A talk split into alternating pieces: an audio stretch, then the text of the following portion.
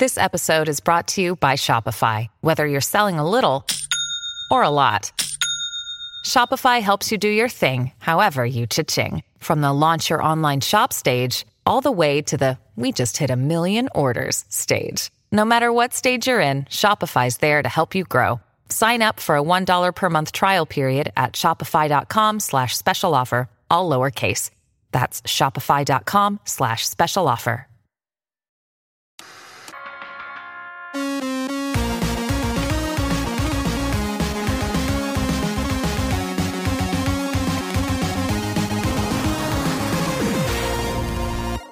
Hey, everybody, welcome to this week's roundup.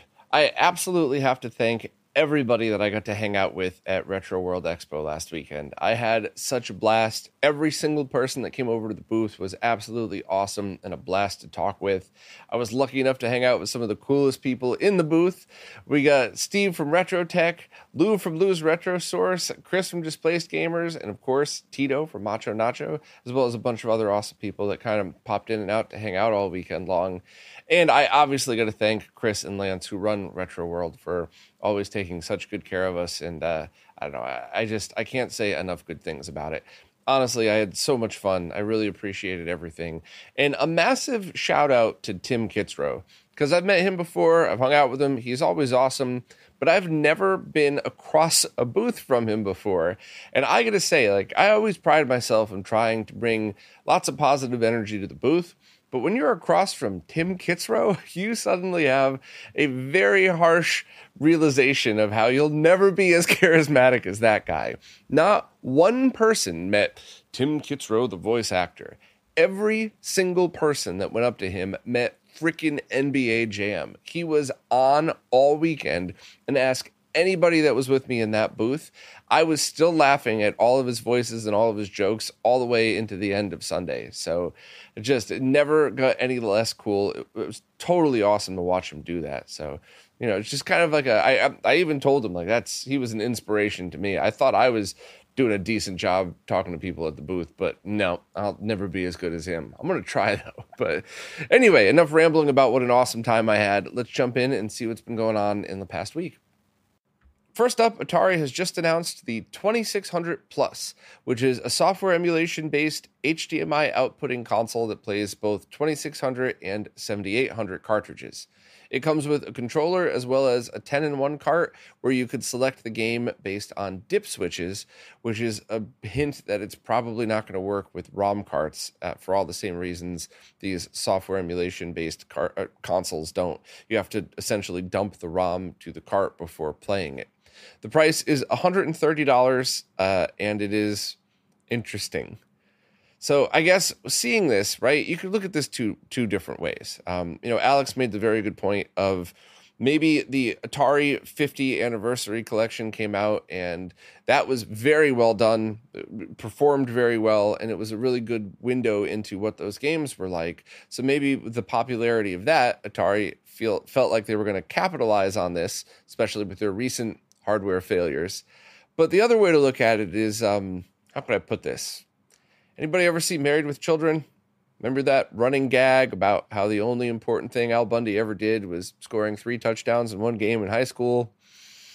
Kind of feels like all they got left is just going back once again to the 70s and not just trying to make anything that makes sense today.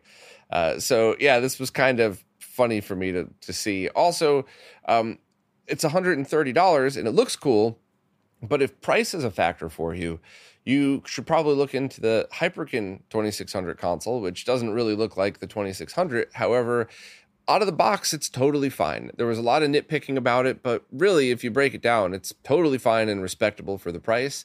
And if you wanted to, you could end up loading custom firmware on it to have a more enhanced version of the software. I covered that a while back, a couple years ago, I think, where the homebrew community really just dug into that and made it even better.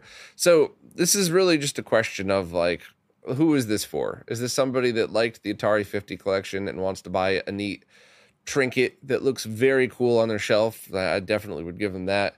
I, don't really know, but this is certainly something that um, that just kind of made me giggle when I saw it because I just it just felt like a weird cash grab to me. But Maybe I'm wrong. I hope I'm wrong. I certainly wasn't wrong about the VCS. That's uh, a lot of people get very angry at me when I said that thing was going to flop the moment it was announced. But hey, guess what?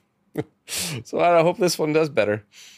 Next up, ROM hacker DJ Edit has just released a ROM hack for the Game Boy Advance game Wario Land 4 that allows for force feedback and rumble support.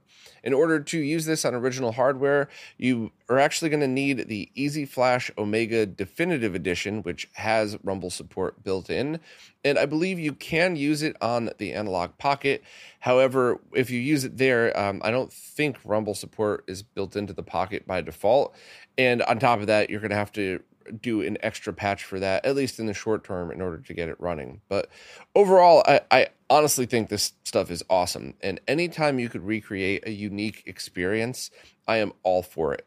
You know, whether it's something as ridiculous as the Sega Master System 3D gra- glasses or something a lot more practical like Rumble support in the Game Boy Advance, I just think it's very cool and it opens gamers up to experiencing what used to be, what could have been, what might have been. And I think Wario Land's probably a really good game for that because, you know, Wario's whole butt drop thing probably uh, would be pretty neat to have going if you have Rumble support on your console. So uh, any any more information you need on this, Alex put a lot of it right here in the post, so you can check it out for yourself. But I think this is absolutely awesome, and I think it'd be neat to see more of those. And actually, DJ Edit did a few other force feedback um, patches as well. So definitely check out Alex's post for more info.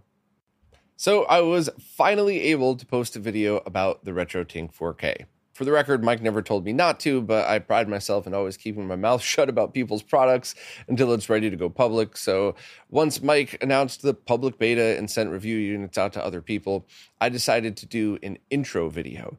And I know technically I had shown it up before. Um, I, anybody listening to this podcast doesn't need to know an introduction to it, but this was more an introduction to what it could really do, an overview of the features and stuff like that. And while I really hope everybody who's listening gave it a watch because there's a lot of info for you in there, this was also a general overview for people who just might be dipping their toe into the water and wonder if a 4K scaler is something that might fit their setup, which the first thing I covered in the video is why it may or may not, and some other alternatives just to kind of uh, ease the amount of people going, Whoa, do I need all of this to play retro? No, but like I said in the video, you don't need it. You, you probably want it. Uh, and I had an absolute blast making the video. And also, I had spoken to a lot of the other people who got beta units of this and said, you know, do we all want to do the same exact video? Would you mind if I just did the intro and then I'll just promote all of your other videos afterwards? And everybody thought that was cool. So uh, I just think that's absolutely awesome. Now we get everybody kind of concentrating on one of the many, many, many things you could do with the RT4K. And I'm so excited to see My Life in Gaming, Digital Foundry, and Game Sack's videos. And I've already been following all the Wobbling Pixels posts on social media. So it's been very, very cool to see this thing, uh, you know, finally show people this and show everybody what it could do. But as you could expect, there, absolutely no chance that I was able to show all the features. And the only things that I wanted to cover is some of the things that really stood out over the RetroTink 5X that it probably would never be able to do based on the hardware limitations, which that's not an insult, just it is what it is. Um, but I also wanted to get kind of the basics in there. Like, how does it work? Just plug it in and set your input. You don't need to worry about anything else.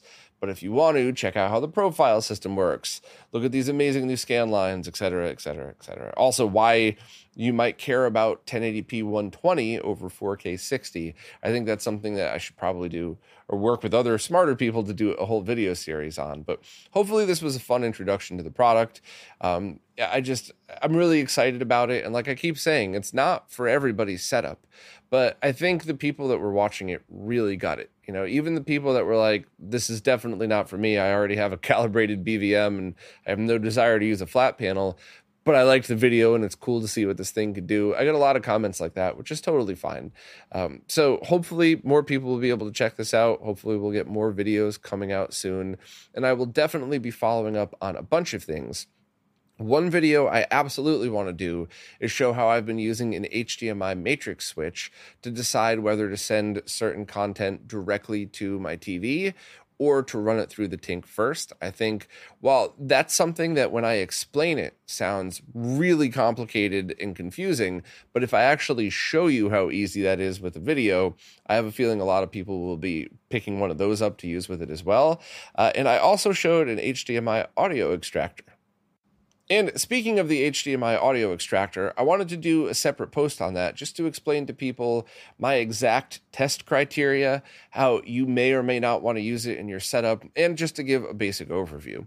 So, first of all, the, the basics are this is a box that takes an HDMI signal and passes that through completely unchanged. So, HDMI in, HDMI out. But there's also a second HDMI output that is only the audio channel and nothing else, but it's unchanged. It doesn't compress the or over compress the audio or anything like that. And those are the features that I was really looking forward to testing. I did test the coax and SPDIF output, they work. I didn't even test the analog audio output because it might be fine. It's probably just as good as the other ones I've tested, which were very respectable for a cheap box. Not something that you'd ever really want to use as a stereo uh, DAC, but you know, fine if you just need to check or you have a quick solution or you need a quick solution. But I really only cared about making sure Dolby Atmos passed through without messing with it at all. And for that, it worked totally fine. So I basically took my previous HDMI switch, put it into this, and then it had the HDMI out go to my uh, RetroTink 4K, and then the audio out go to my AVR.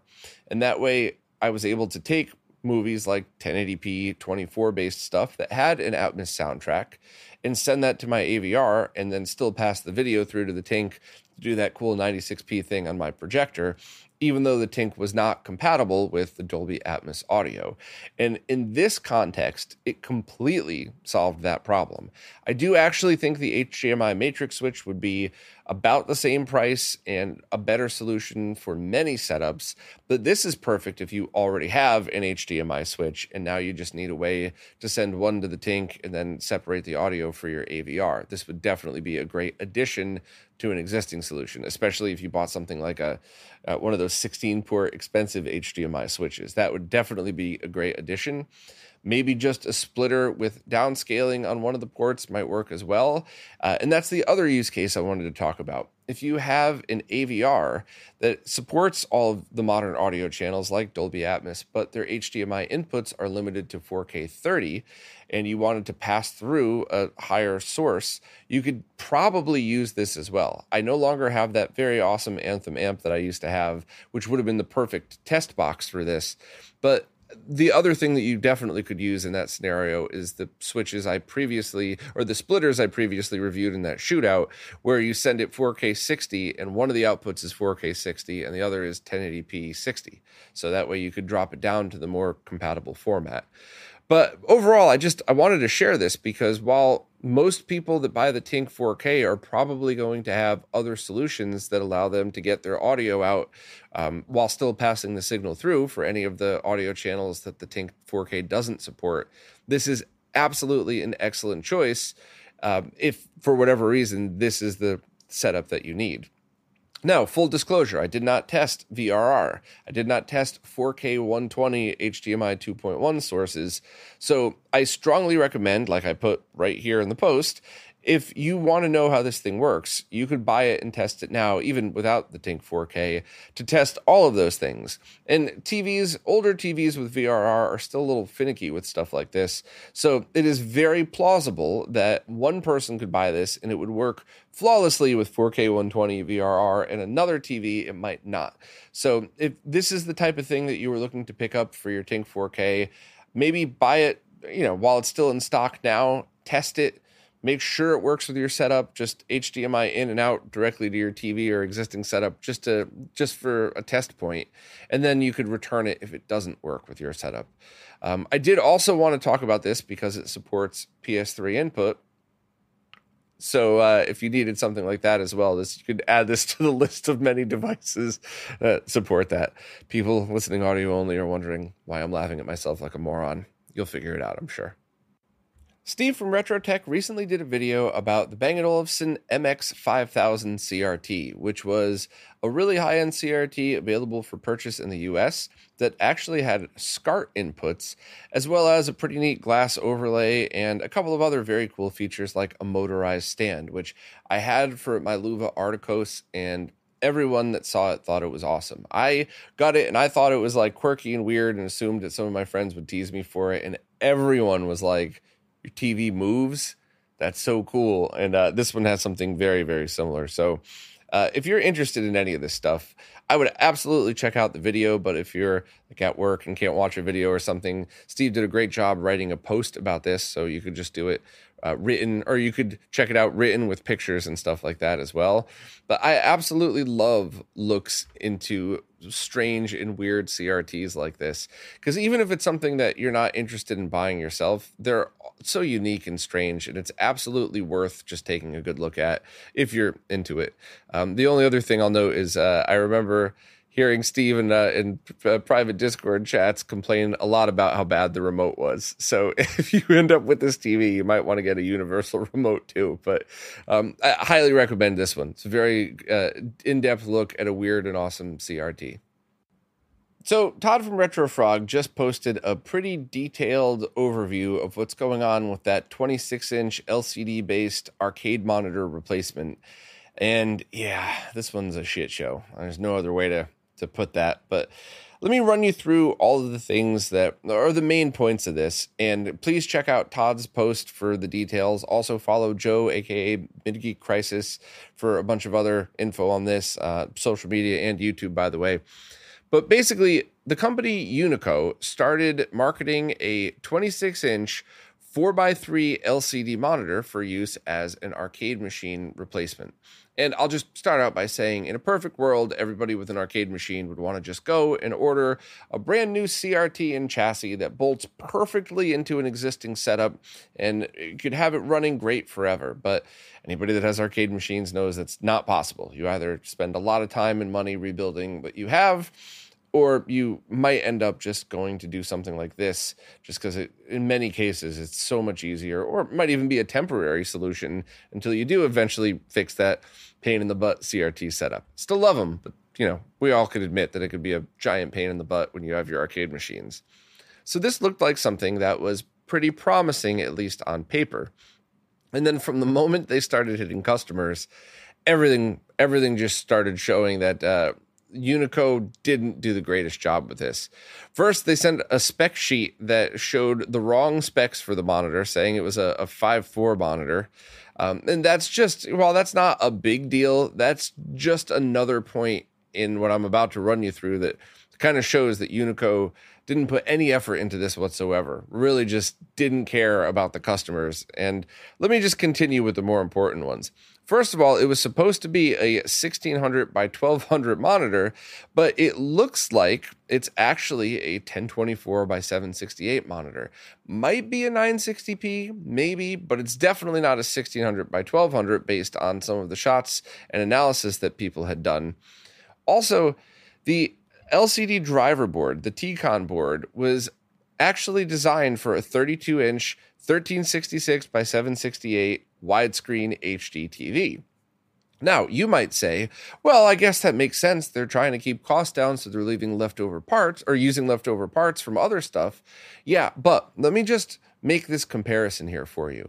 Greg from Laser Bear, one person, when he made those LCD CRT kits, which are still up for sale and still awesome, Greg customized the firmware on those in order to work properly for the things that we do and to make sure that they to make sure you get exactly what you expected. So that's one person versus a company with the resources to do this.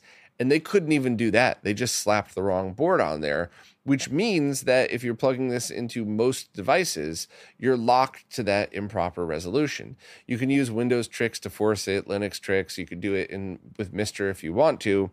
And while it will accept that 1600 by 1200 resolution, just like many LCD panels will accept a higher resolution than the panel and scale it down automatically, it's a pain and it's not correct because it's not the native resolution. So that is that is pretty awful just in itself. but their response to this was pretty terrible. Uh, Joe Mid Geek Crisis showed me some of the responses, and it, it just it was basically like, oh, we sold you something that fits. It works, doesn't it? Why are you complaining? And while I'm paraphrasing, the attitude ba- matched absolutely.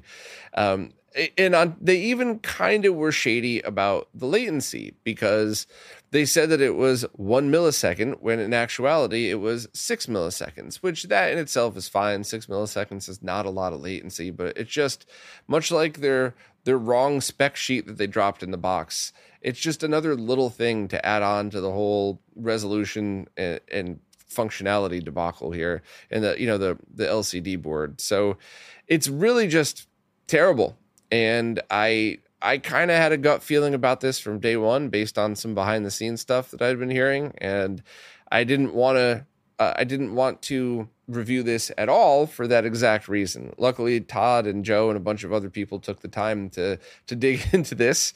Uh, if you bought one of these, I would probably return it. Um, I don't think they're ever going to fix it. I don't think this is what you, you were promised. And unless this is really your only solution, I would probably try to return it and get a full refund. If you want to keep it, if it's good enough for now, especially if it's something where you're like, okay, I'm in the middle of restoring a bunch of CRTs and chassis for my panel, so I'll use this one and you know just until then. Cool. Uh, if you want a benchtop testing bracket for it, uh, Todd had listed up on printables a 3D printed bracket you could print for yourself, but yeah, I mean, this was just insulting from start to finish. Uh, Unico really showed that they definitely don't care about the customer. They were willing to ship you a box of lies that didn't perform well, and uh, it's everything about it was just really disappointing. Um, you know, on the flip side, that Arcooda panel that I two panels that I tested last year. Um, those were the opposite of this. Those tested better than expected. And even when you set the sharpness all the way up, it was a pretty good look. It wasn't a RetroTink, but it was a free sharpness setting built into their correctly programmed LCD driver. And I really liked those. And I haven't heard anything from them in a while. There was no bad blood, there's no shade being thrown. It's just we were going back and forth in emails, very excited to talk about the new things they were coming out. And they said, okay, well, there's a little bit of delays, but we'll let you know as soon as we get the new panel out. And I haven't heard since. So I'm expecting an email, especially after this. Now would be the good time for Arcooda to step up and let everybody know what's been going on. Uh, so I I, I, hope to hear from them soon, and I hope to have a good flat panel replacement for your arcade machines coming up relatively soon. Um, in fact, this panel itself might not have been the worst if they used the right driver board. So, heck, maybe Unico is going to ship everybody out a free driver board replacement highly doubt that but who knows maybe they'll maybe they'll decide yes we messed up we're sorry we want to make it right that would be cool i wouldn't wait for that though i would definitely just ask for your money back because um, i just i have no faith in that uh, i will try to follow up with the Arcooda people i'll send them this podcast and hopefully this will be some good motivation for them to send some new info and hopefully get all of Unico's customers over to them because this is not a good solution. And uh, you know, I'm I'm realistic, right? You could there's definitely people out there that will say an LCD is never a good solution for a CRT replacement. I just I'm not I don't see that. There's too many scenarios in which it's too costly, too expensive, and too physically heavy to lift and move all these CRTs to make it perfect when you could just drop this in and play your games for now and decide what you want to do in the long run. So hopefully I'll keep everybody updated. The Saturn Bluetooth adapter was in stock over the weekend, but sold out pretty quickly. And I still just want to give a very brief overview of what this is because I'm sure it'll be up for sale again at some point. But this was the plug and play Bluetooth adapter for the Sega Saturn, the Saturn BT from Humble Bazooka, that Stone Age Gamer was selling for about 40 bucks plus shipping. And this is the same adapter the Shiro crew did that very in depth review of the prototype a few months ago, and they seemed to really like it. If you pair it with a fast Bluetooth controller, you get less than half a frame of latency, which is absolutely awesome. And this is all based off of Darthcloud's Blue Retro platform, so it's a reliable platform. No one's reinventing the wheel for this one. I would have loved to have seen more made, but I do understand why Stone Age Gamer wanted to just get stock and sell them rather than open pre orders. Although I do hope more will be available fairly soon. So, as always, you know, check out Retro RGB, check out the RSS feed readers if you use those at all, so that as soon as these posts go up, you're notified. I try to post on social media immediately. I was at the expo when this came up for sale, but I believe after I posted about it, it they were still available, so I didn't just tweet about something that uh, that wasn't even available to purchase yet. But they looked awesome, and I really hope that Stone Age Gamer is available to get more stock of this as soon as possible. And speaking of the Sega Saturn, the company Geeky Fab has just released a USB C adapter for the 3D analog control pad, which is that circular controller with the analog stick as well as the D pad that has the controller cable hooked up to a module that could pop right out, which means you could just unclip that plug this one in its place and have a USB C adapter completely no cut that is flush with the controller itself. And this will be compatible with basically any USB device, including the MiSTer, which means this should be a good way to interface with the upcoming Saturn Core if you're looking to use the 3D controller. The price is only about 20 bucks plus shipping. I believe it's coming from Japan, so it's certainly going to be uh, more than a little bit in shipping, but this is a very cool looking device, and I'm certainly certainly looking forward to the MiSTer crew testing it to see what the exact latency is and also see how it works with that upcoming core. But the Saturn 3D analog control pad, pad is certainly a unique stick. I liked the one that I owned, and I, I think this is a very cool way to kind of get this via emulation, whether it's on your PC, MiSTer, or whatever. So if you want more info, check out links to multiple stores in Dave's post, as well as pictures, an animated GIF, and a video showing exactly what this thing can do. But overall, it looks awesome, and uh, I'm definitely looking forward to seeing this thing in action. Uh, I believe this is also open source firmware, so if you wanted to, you could certainly dig into this and take a look if any adjustments need to be made. But overall, uh, I like it. I think it's pretty awesome. Greg from Laser Bear is now selling a direct video adapter for MiSTer that allows you to get component video direct from the HDMI port with no I/O board required. There's a bunch of details I'll discuss later. I'll let you know when you should drop off if you don't care, but please stick with me for the first couple of minutes because direct video is very easy but kind of confusing to explain. So allow me a moment here.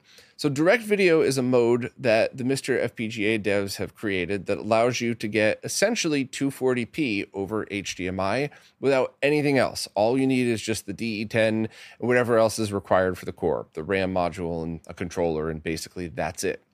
And if you want to go from HDMI to VGA, that's super easy. You can get any DAC out there.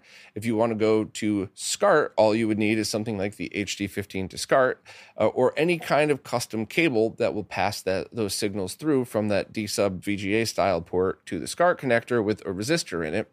But going to component video is a bit more complicated. You can't just use an HDMI to component video converter because 99.9% of the ones out there don't have the required circuitry in them to do this correctly.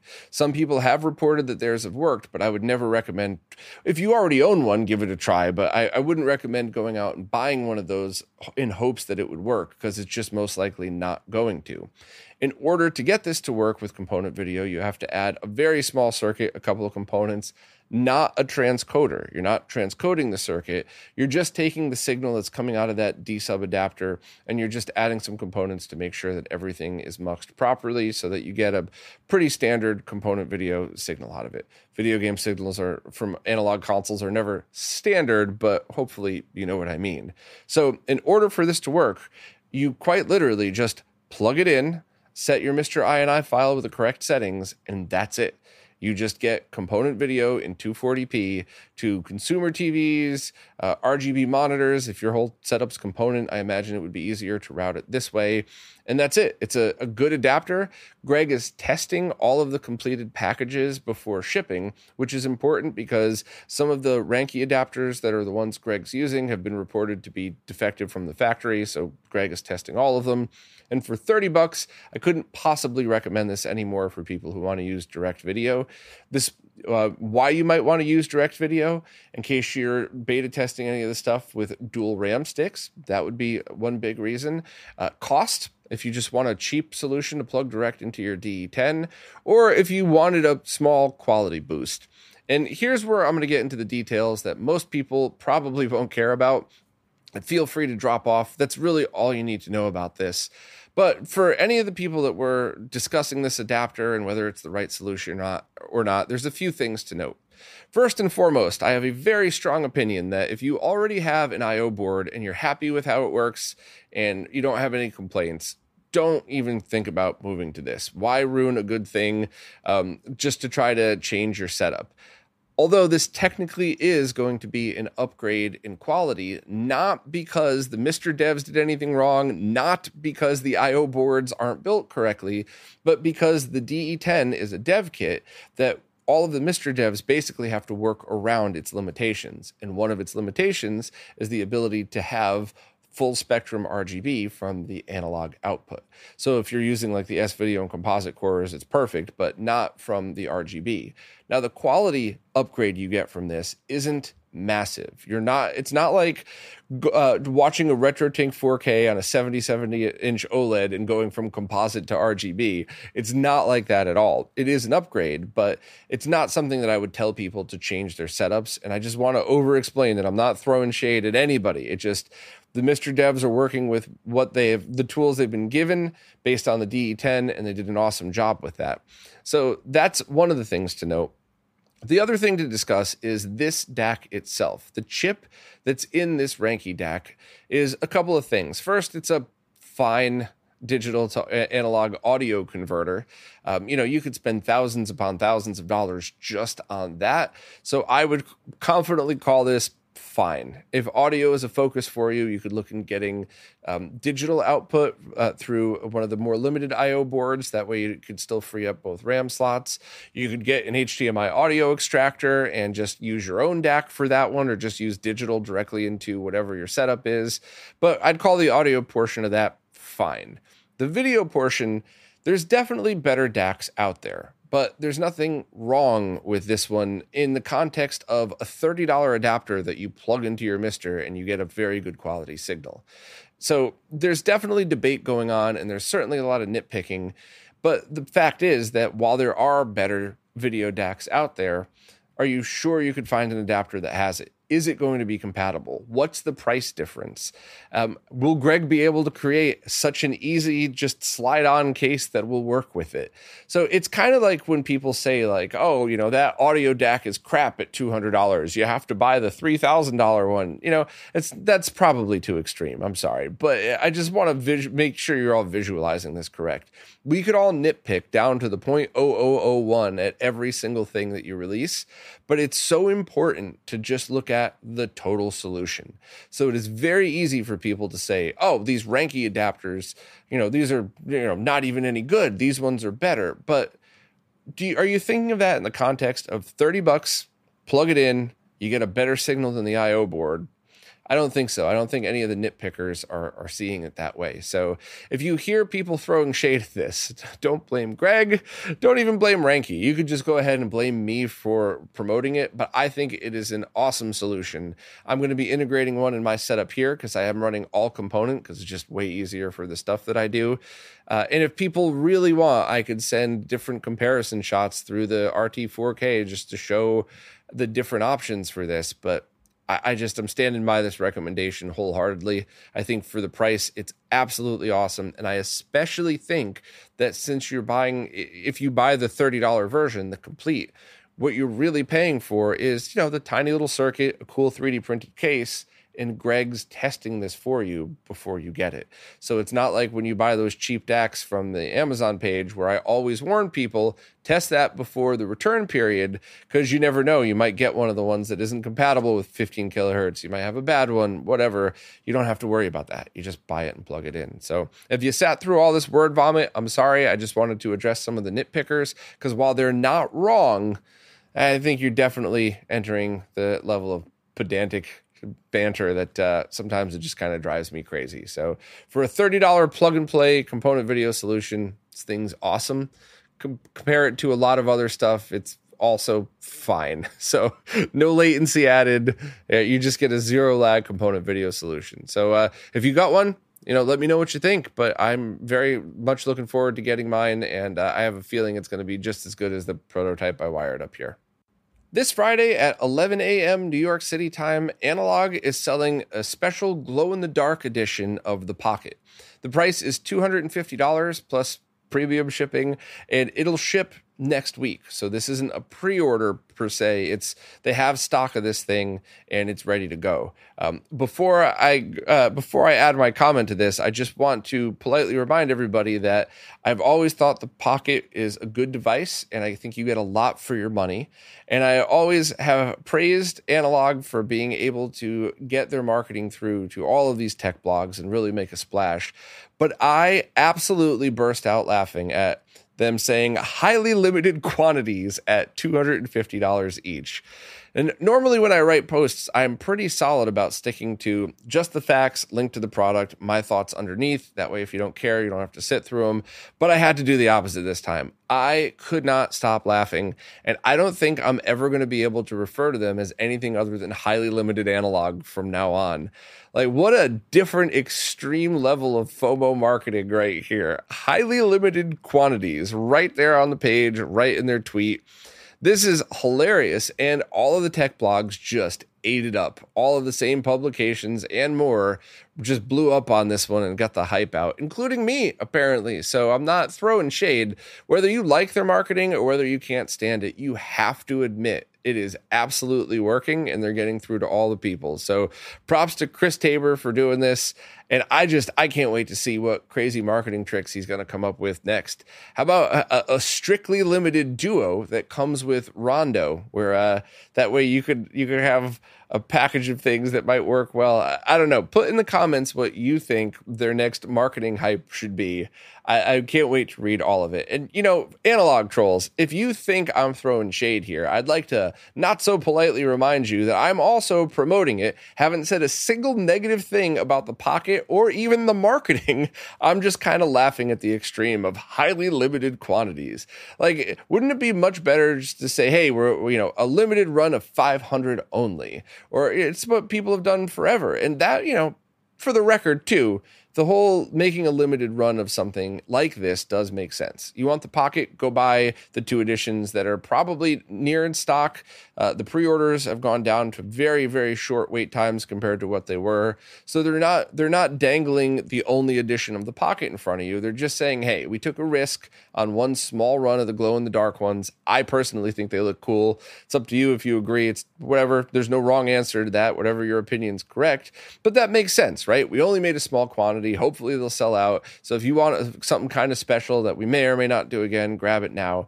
I get all of that, but I just I, I hard LOL at highly limited quantities. So there you go, highly limited analogue. Good luck on the sales for this. I'm sure they'll sell out by 1101, but I love it. I thought it was awesome, and I really want to hear your creative suggestions on what the next highly limited analogue product might be. Well, that's it for this time. Once again, thank you to everybody who came over to say hi. Whether I was watching the wrestling match and you came over to join with me and, and kind of have a laugh, or whether you came over to the booth to hang out, I just appreciate all of you so much. It just, you know, I really like what I do, but seeing and meeting all of you and talking with you makes me really appreciate my job and all of you even more. So thank you all so much. I had such a blast. Th- thanks again, of course, to Chris and Lance from Retro World Expo and all of the amazing people that stayed and hung out at the booth uh, where I mentioned before. I'm, I'm, very lucky to call them colleagues. And uh, as always, too, thank you for watching, listening, playing nicely in the comments, and especially thank you for anybody who supports in any way possible because it is you who is keeping all of this stuff alive. So thanks again, and I will see you next week.